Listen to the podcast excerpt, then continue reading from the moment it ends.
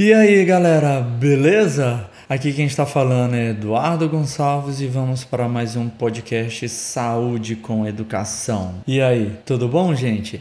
Nossa, fiquei um certo tempo aí sem, sem gravar, sem nada, mas vambora, vamos correr atrás do prejuízo, tá bom? Bom, gente, nosso tema principal hoje é sistema cardiovascular e vamos começar falando sobre anatomia do coração. Como todos sabem, o coração ele é dividido em quatro câmaras cardíacas. Nós temos duas câmaras superiores e duas câmaras inferiores. As câmaras superiores são os átrios e as câmaras inferiores são os ventrículos. E aí já vou destacar aqui uma grande diferença anatômica e fisiológica entre os átrios e os ventrículos.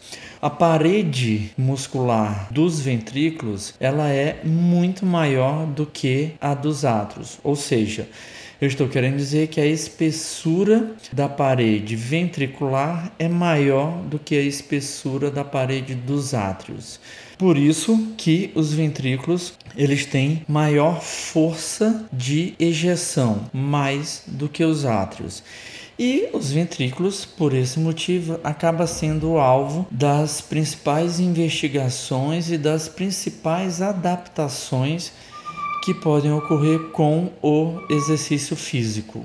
É, o ventrículo direito né, irá ejetar sangue para a circulação pulmonar e o ventrículo esquerdo irá ejetar o sangue para a circulação sistêmica. E é exatamente no ventrículo esquerdo onde irão ocorrer as maiores adaptações, principalmente com o exercício físico. Vale destacar aqui que os ventrículos, é, por ter uma massa muscular maior, são alvos também de diversas patologias, principalmente a hipertrofia patológica. Mas antes, vamos falar o que, que é a hipertrofia fisiológica.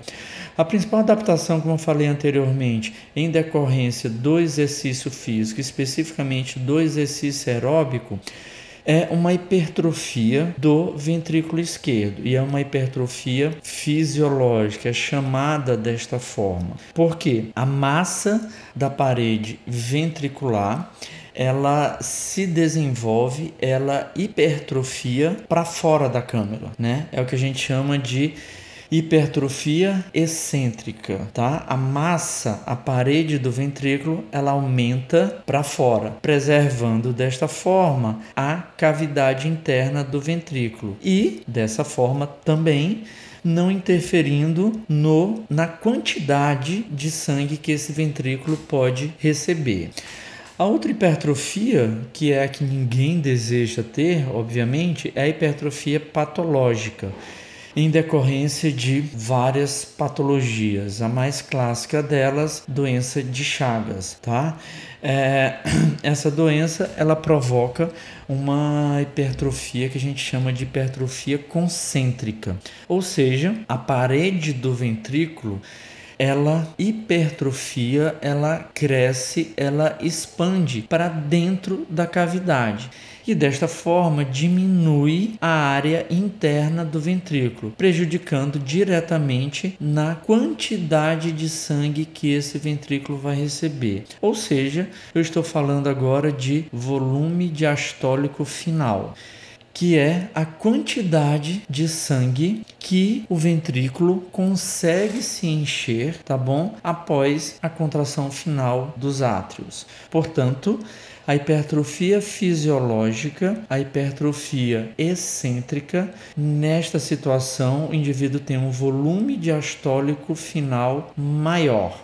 E no caso da hipertrofia patológica, a hipertrofia é, concêntrica, o volume diastólico final acaba sendo menor. Beleza, galera? Espero que vocês tenham entendido isso e até a próxima edição.